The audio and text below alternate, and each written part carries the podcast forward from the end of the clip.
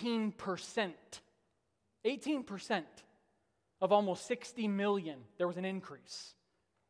And then in 2020, uh, January, so a little over a year ago, they put out another report that said one in every three people, not a certain demographic, but one in every three people were diagnosed and medicated for some sort of anxiety disorder. Now, I didn't put in uh, 2020 to 2021 because of COVID, and I thought it would have skewed our vision of, of what I was trying to portray to us this morning.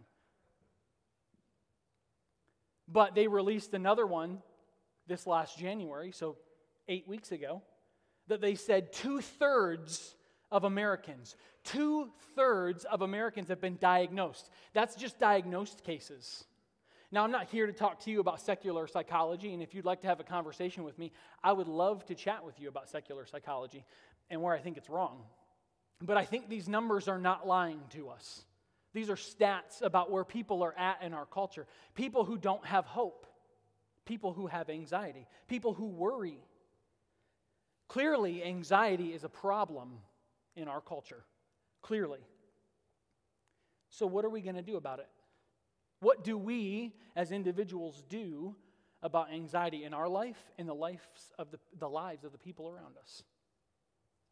I want us to look at a passage of scripture this morning that speaks to exactly what Jesus himself said about anxiety. And so, if you would turn with me in your Bibles or turn your Bibles on and go to Matthew, the book of Matthew, the very first book in the New Testament. We're going to be in Matthew chapter 6. And I'm going to begin reading in verse number 25 here in just a moment. So, Matthew is now here writing about Jesus' interaction, and Jesus is speaking, just a little context here. Jesus is speaking to uh, the Jewish people the Jewish culture, the Jewish nation, he's, he's having a conversation with, with them and his disciples. And he picks up in verse 25 and he says, Therefore I tell you, do not be anxious about your life. Now I want to stop right there. That word anxious comes from the Greek word merimneo, which means to be encapsulated by something, to be taken over, to be troubled within. That's what the word anxious or worry means. Some versions say worry, some versions say anxiety, but they actually come from the same root word, merimneo. And it's used 19 times in the New Testament. It's the same exact word for the word in Philippians 4 when Paul tells the believers, be anxious for nothing, or do not worry about. It's the same exact word. And so this morning I'm going to use the word worry a lot. So just track with me here. So he picks back up and he says, don't, don't be anxious about your life, what you will eat or what you will drink, nor about your body or what you will put on. Is not life more than food, and the body more than clothing? Look at the birds of the air. They neither sow nor reap nor gather into barns, and yet your heavenly Father feeds them. Are you not of more value than they? And then he's like, And which of you, by being anxious, can add a single hour to your life? And why are you anxious about clothing? Consider the lilies of the field, how they grow, how they neither toil nor spin. Yet I tell you, even Solomon in all of his glory was not arrayed like one of these. But if God so clothes the grass of the field, which today is alive, and tomorrow is, is thrown into the oven, will he not much more clothe you, O you of little faith? Therefore, do not be anxious, saying, What shall we eat? Or what shall we drink? Or what shall we wear? For the Gentiles seek after all these things, and your heavenly Father knows that you need them.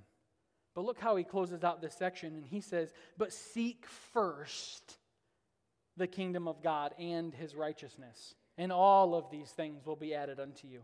Therefore, do not be anxious about tomorrow, for tomorrow will be anxious for itself.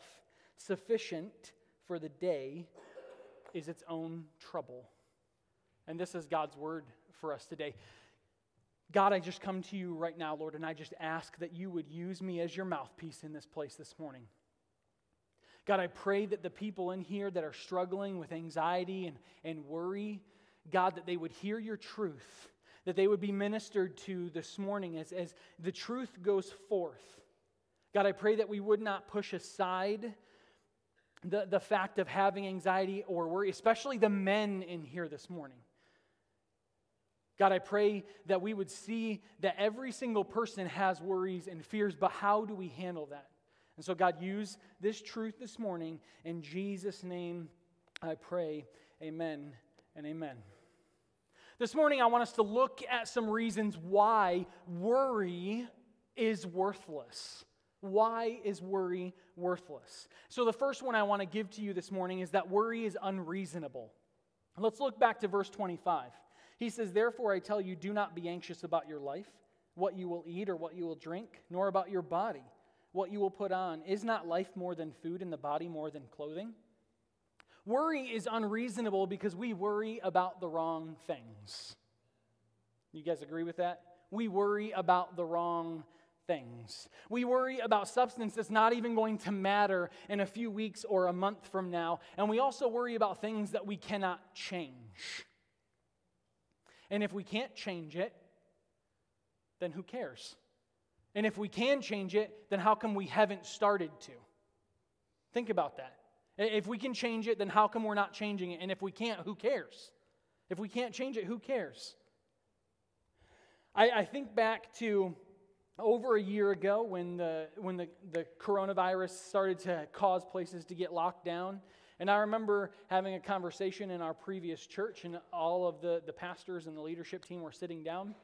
And, you know, we came to this, this section of the, the agenda, and we began to, to discuss what, were we, what were we going to do about keeping the church open. How can we still minister to people when they're trying to box us in?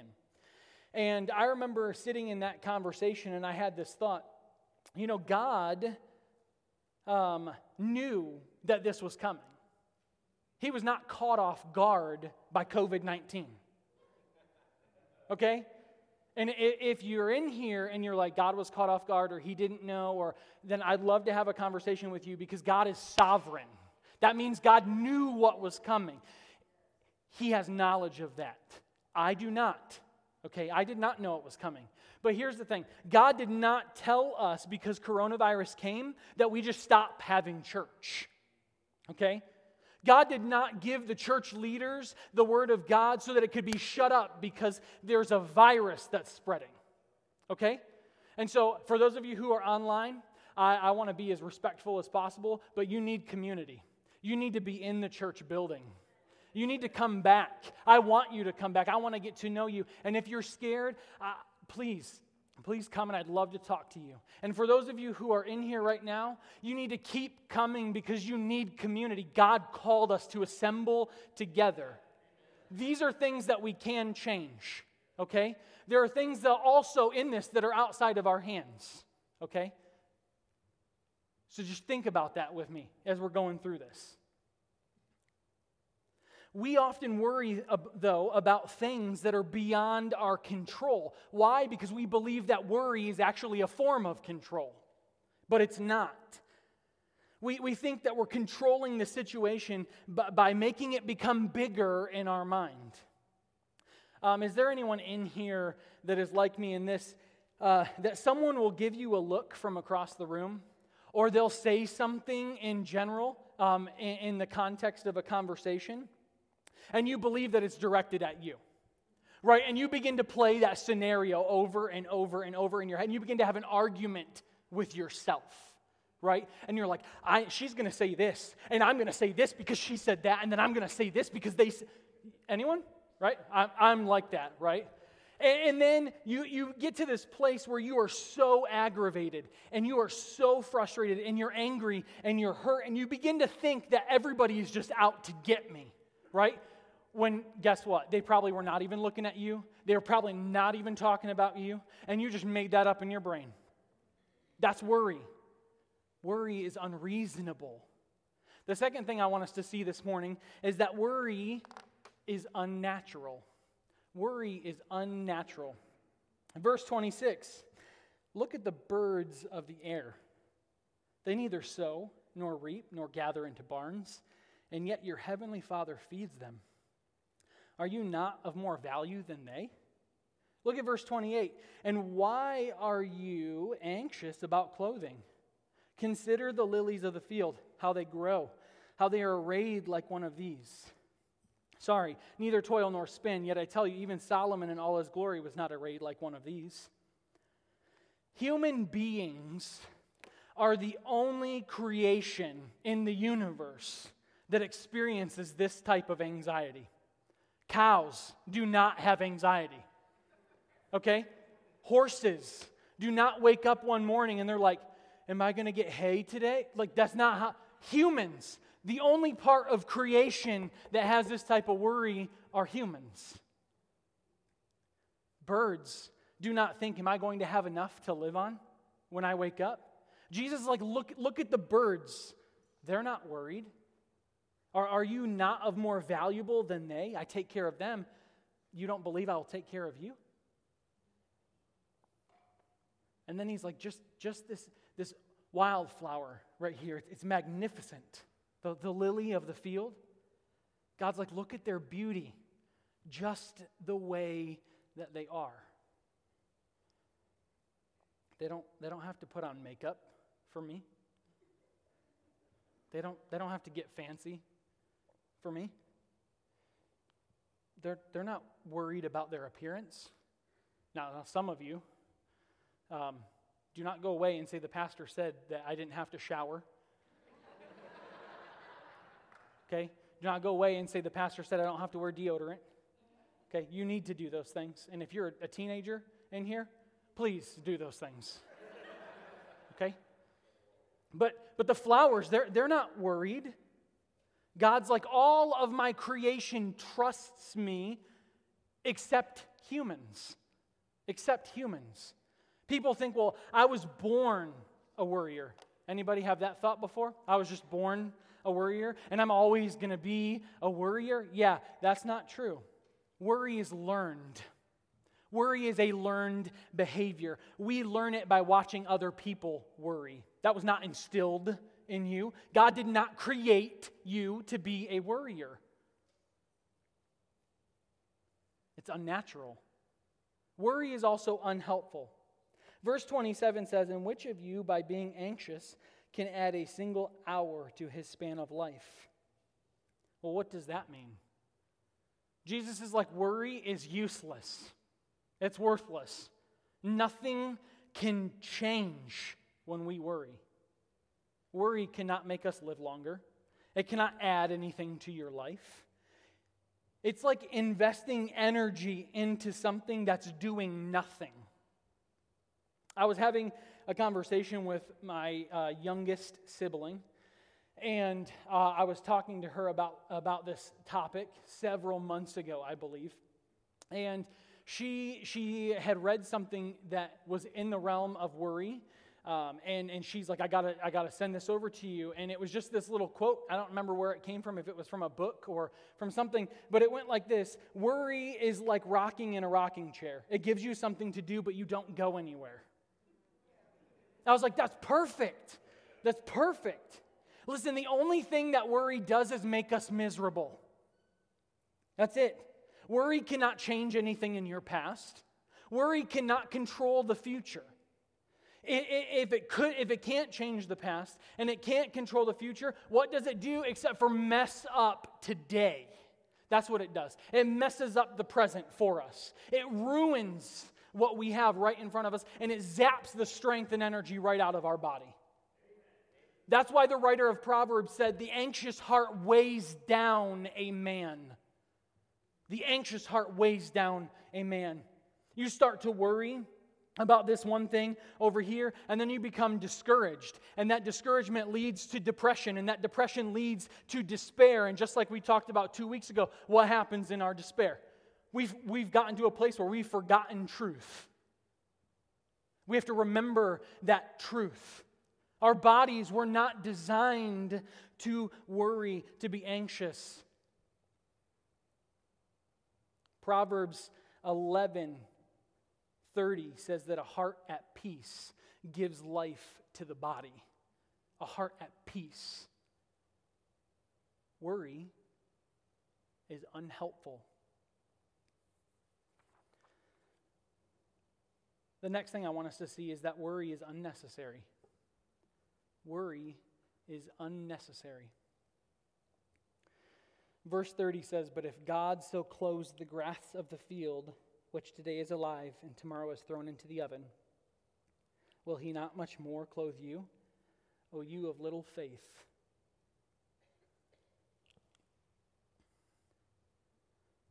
Whenever I have the opportunity to share my testimony, there's always a piece that I like to leave out because I'm ashamed. There's this piece that bothers me, and so I hide it.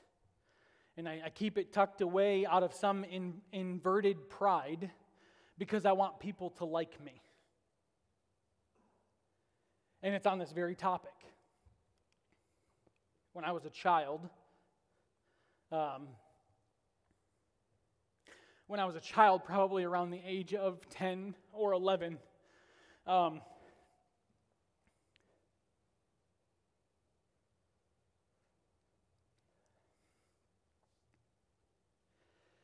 I, uh, I began to experience anxiety in my life. I began to worry about unimportant and illegitimate things. I was a child. And I worried about things like where's our next meal going to come from? And what happens if my dad's car breaks down and he can't get to work? How are the bills going to get paid? What happens if something happens to one of my sisters? What happens if my parents go away on a date and they don't come home and I've got to take care of my siblings? What happens and I'm a child and I remember laying awake at night and I could not sleep because I was analyzing every single thing that happened. Everything that occurred in that day and everything that was to come. And I remember coming to this place where my parents began to see the physical ramifications of my anxiety. And my fingers started to swell up, and I would get uncontrollable nosebleeds, and I would become lightheaded and they had to take me to the doctor. And I remember going as a kid, and I had to explain these things to this doctor who's sitting before me, and I felt like a fool. I felt like I was stupid for the things that I was experiencing in my life. And I remember they had to place me on medication because my anxiety caused my blood pressure to be so high. As a child, I could have had a heart attack.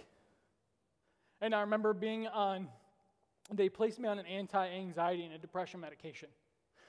And like I talked to you about two weeks ago, and why I firmly believe that medicine deadens things and it does not give us hope, that medicine altered who I was. I became like a zombie, and yet at the same time was experiencing thoughts of now suicide. As a 10 and 11 year old child, like, how can I make this end? And I remember this went on for a couple of years, and um, and I just felt like I was trapped. I couldn't get away, like I was being suffocated inside. Even on medication, that's how I felt.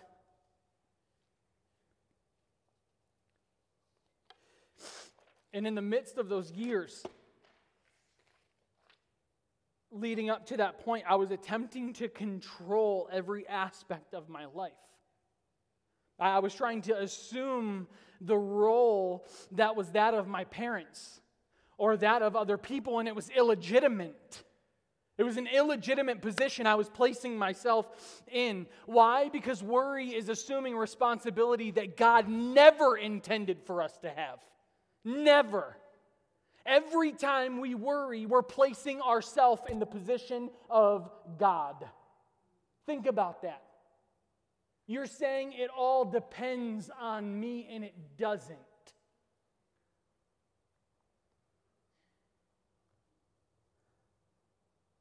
Verse 30, I want to read that again. It says, But if God so clothes the grass of the field, which is alive today and tomorrow thrown into the oven, will he not much more clothe you? O you of little faith. God takes care of his creation that's temporary. Temporary. Will he not take much more care of us? Will He?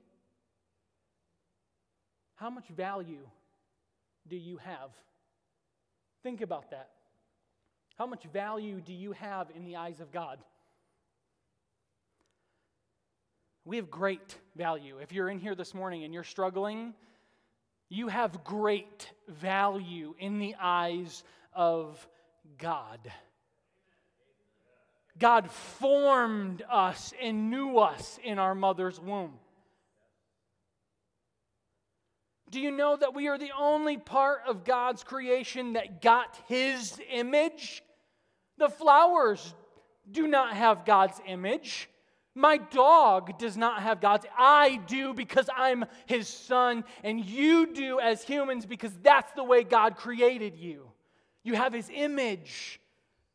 And if you're still struggling with that, look at the cross. Look at that cross.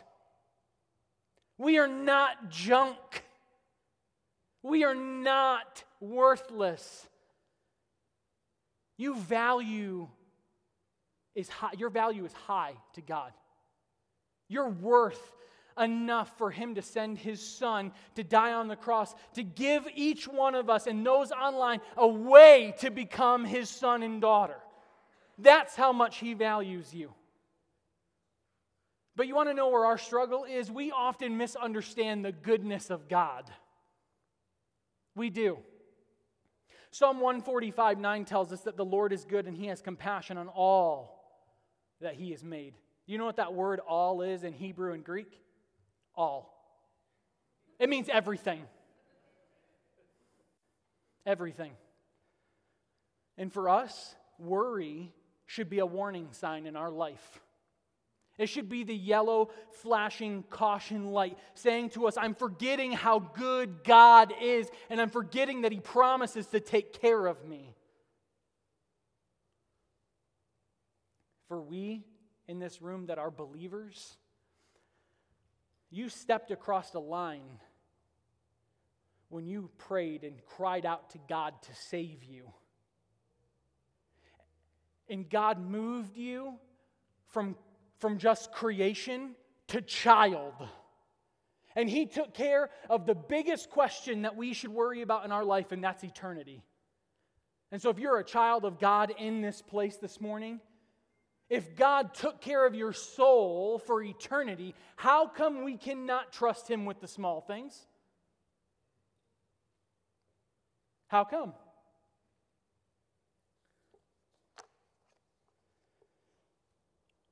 The next thing I want us to see this morning is that worry is unbelief. Worry is unbelief.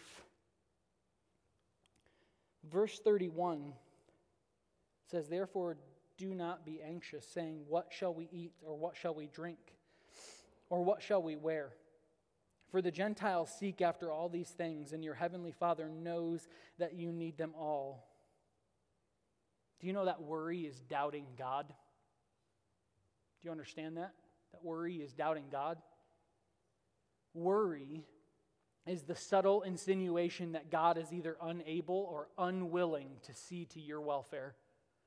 I'm going to say that again. Worry is the subtle insinuation that God is either unable or unwilling to see to your welfare. Do you know Philippians 4:19 says that God shall supply all your needs according to his riches and glory? His, not mine, not yours, not theirs, his. Many people are not trusting God for what they need. What they need. And you know where that change comes from? Where the starting point for trusting God what we need? Humility. Humility, that's where that starts. Saying, God is God and I am not. When we understand that God is God and we are not, something happens. All of a sudden, the worry begins to drain out of your body. I want you to look back with me, real quick, though. Look back halfway through verse 32. It says, Your heavenly Father knows what you need. He knows it. That's a beautiful phrase. How many times do we act like God doesn't know? Anybody? We act like God doesn't know. And we worry. And then we begin to act like God because we begin to take his place again and we start depending upon ourselves. And then we assume that we have it figured out instead of just going and trusting in those moments. Again, we've attempted to become the role of God in our life. The thing is is that we were not created to be little g gods. We were created to worship and image the God. I'm going to say that again. We were not created to be little g gods. We were created to worship and image the God. I just want to make sure you guys were alive in here this morning.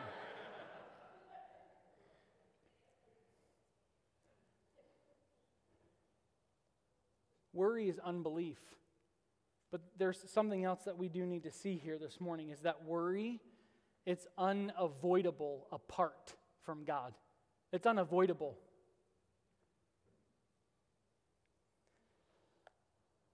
Verse 32 For the Gentiles seek after all these things, and your heavenly Father knows that you need them.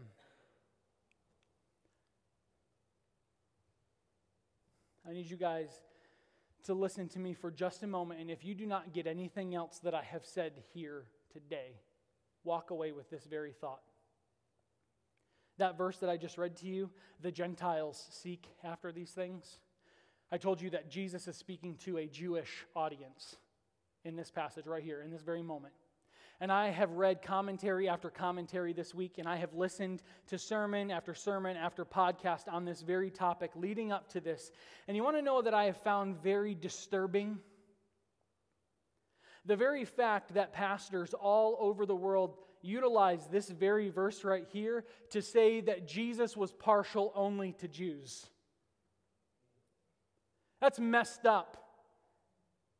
There is a separation that is being talked about here, but it has nothing at all to do with ethnicity and race.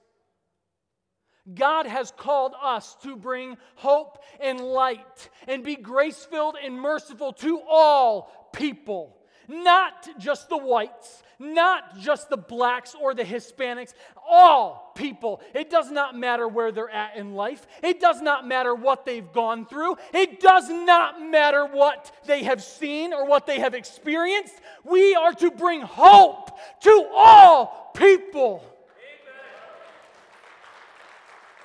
All people.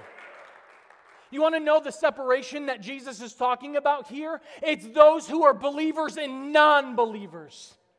That's what he's saying.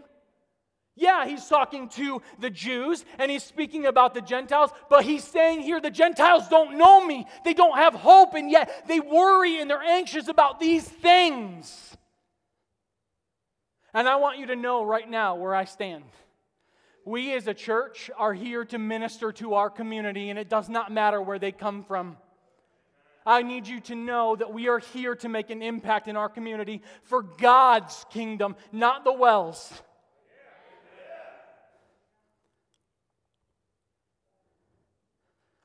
There's a separation, a relational separation. There are those who are completely and utterly overwhelmed by anxiety because they don't know the one who brings peace.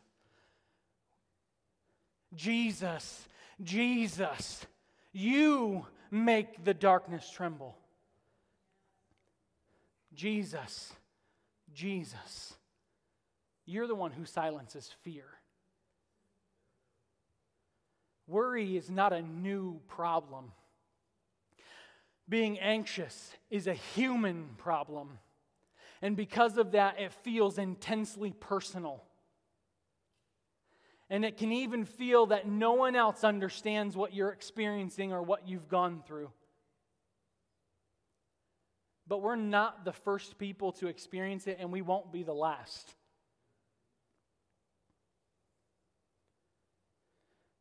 There's going to be a couple of verses that come onto the screen, and I want us to look at David here for just a moment. David says in Psalm 56 Be gracious to me, O God, for man tramples on me. All the day long, an attacker oppresses me, and my enemy tramples on me all day long, for many attack me proudly. David is saying, God, my enemies are coming to kill me. And in, in his anxiety, he feels powerless. Why? Because anxiety can be paralyzing. But David doesn't stop there. If you go back and read chapter 56, David goes on to the next two verses, and they're going to come to the screen, and they say this When I am afraid, I put my trust in you. He says, In God, whose words I praise, in God I trust, I shall not be afraid. Why? Because what can flesh do to me? David changed his focus from what was making him afraid to the God he trusts. Like that, in an instant. His circumstance had not changed, his focus changed. We talked about that two weeks ago about remembering truth in despair.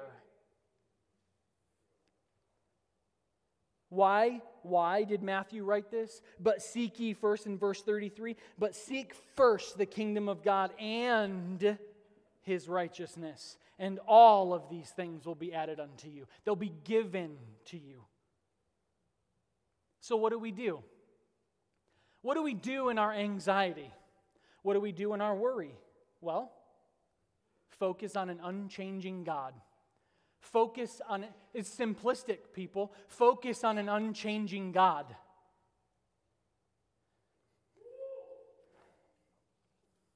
I love you. I want to pick my story back up. We're now several years into medication my family picked up and we moved to Florida. My life is in this downward spiral. There isn't a day that goes by that I don't want to take my life. I'm halfway through my junior year of high school, and our family, and I don't hold any resentment towards my parents in any way, shape, or form for this, but they picked us up in the middle of my halfway through my junior year in high school, and I was going to a new school. I'm like, I have to make friends again? Like, I don't want to do this. We moved like 26 times when I was a child. And on top of that, I'm already in a mess. And so we go. And I'm not the person that, um, this is different now because of Christ in me, but I was not the person who made friends easily. Um, I'm a scary guy. Um, I, I just kind of give off that vibe, especially when I was in high school and I was the guy who was like an all black and I had spikes on my belt. And don't judge me. I see some of you guys are looking up here like, this is our pastor. but I remember coming coming to this new school and it was just like immediately I wanted to set this this precedence before my new peers that like I'm the untouchable one. And so, like, I could just look at people and they would be afraid of me. And, and all the while, I was just pain.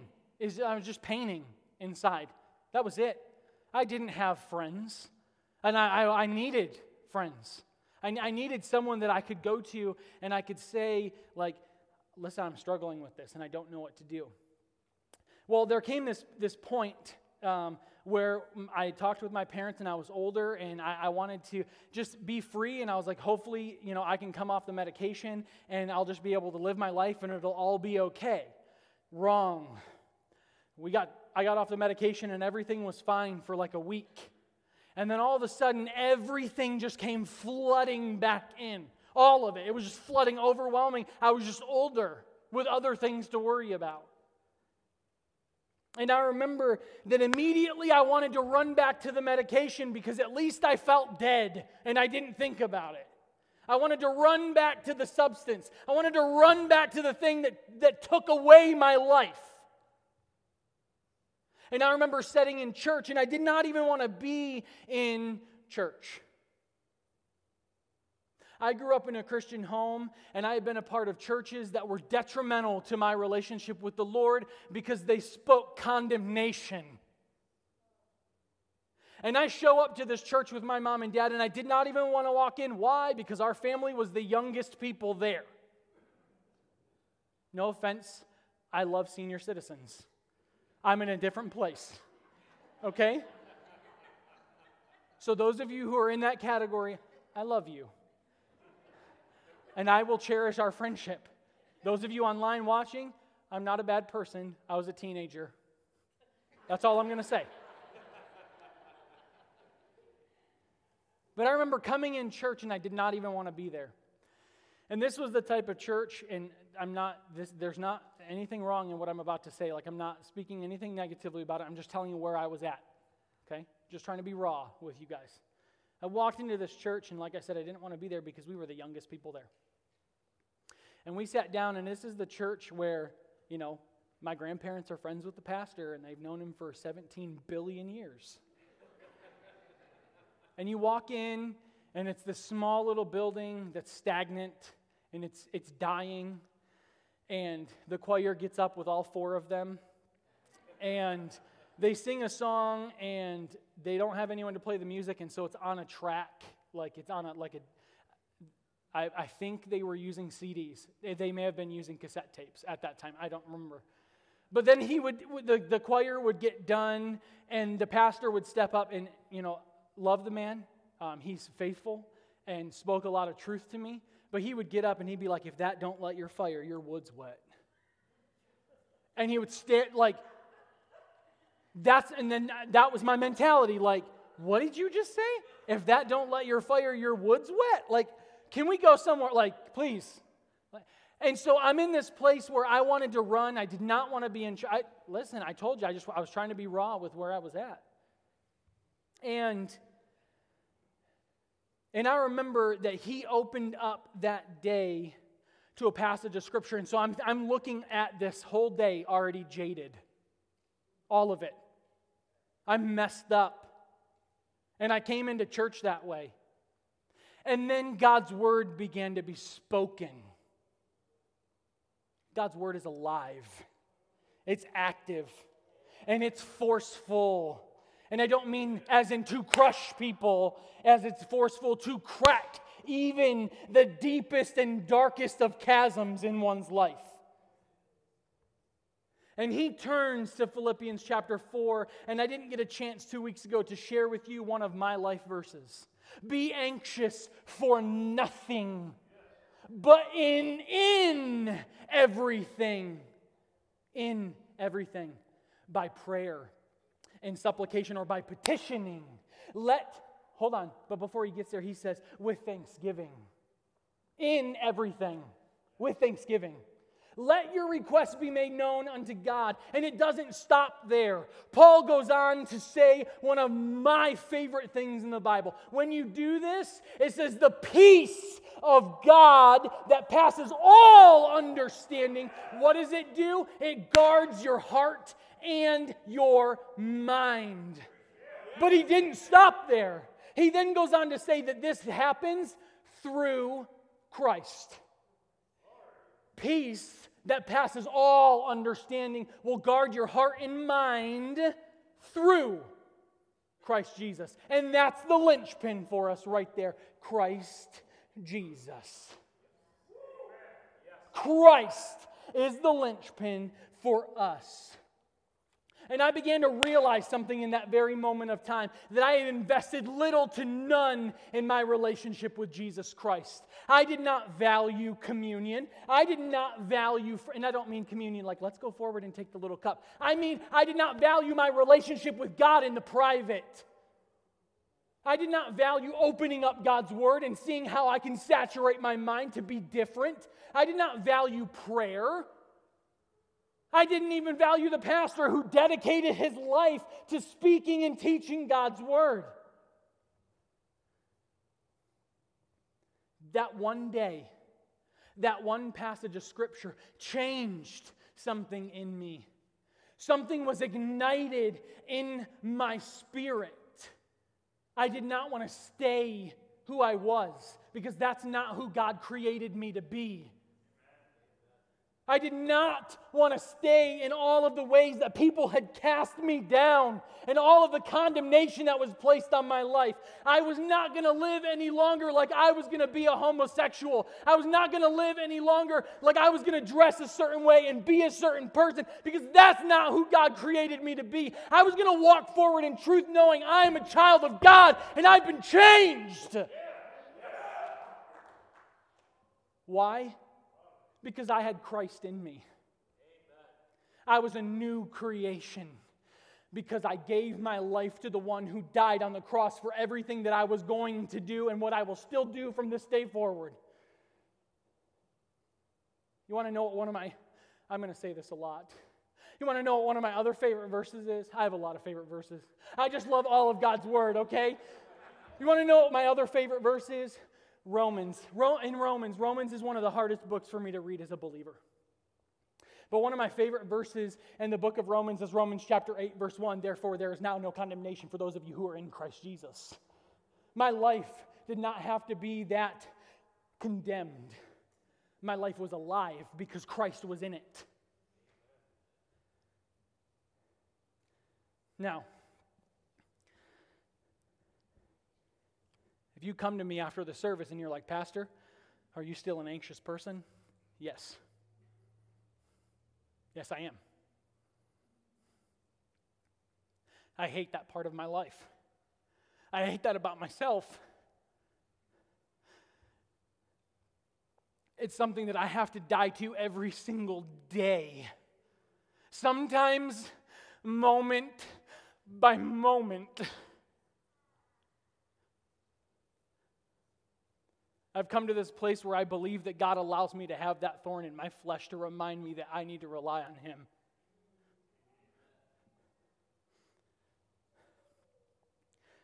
That's great, Pastor. That's your story. But what about me? I'm going to answer that question for you this morning. Because it's the same way for me as it is for the next person, because God's word doesn't change and because God's word is faithful and it doesn't return void.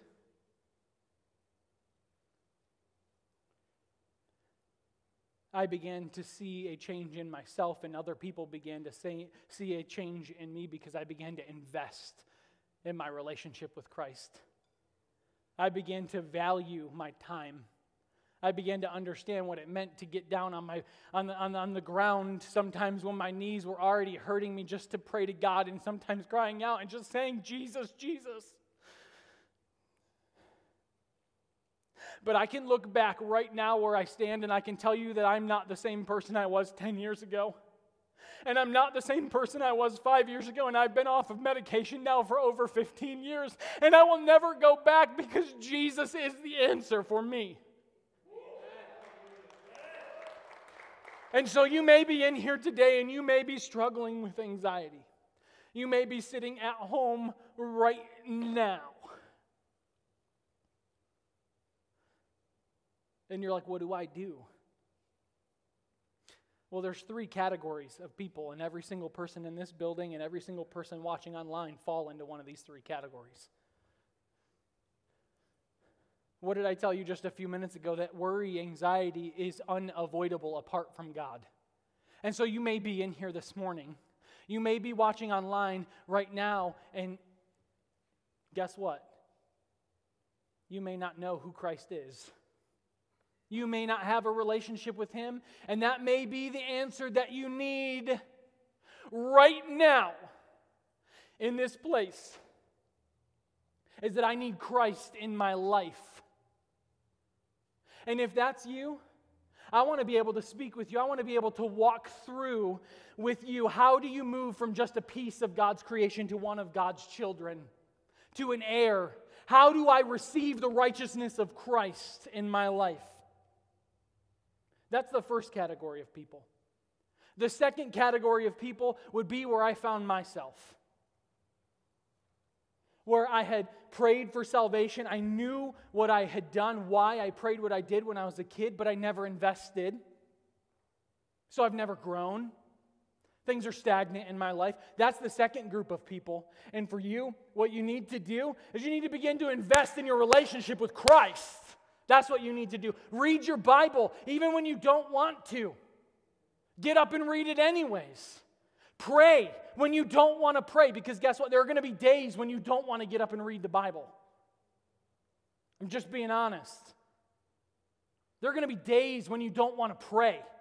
There are going to be days when you don't want to be grace filled and you don't want to show love. But guess what? Go back to God's Word. Allow it to saturate you. And your changed thinking, your actions will be different. Why do you think Paul said that we need to be renewed in our mind in Romans 12? Why? He wasn't saying, like, hey, let's crack open this, this book over here, and that's how. No, go back to God's Word. So that's the second group of people. And then there's a third group of people in here. And you're like, Pastor, I don't worry about anything. And I'm good, and I know where to go. I know where I know, I know. And that's great.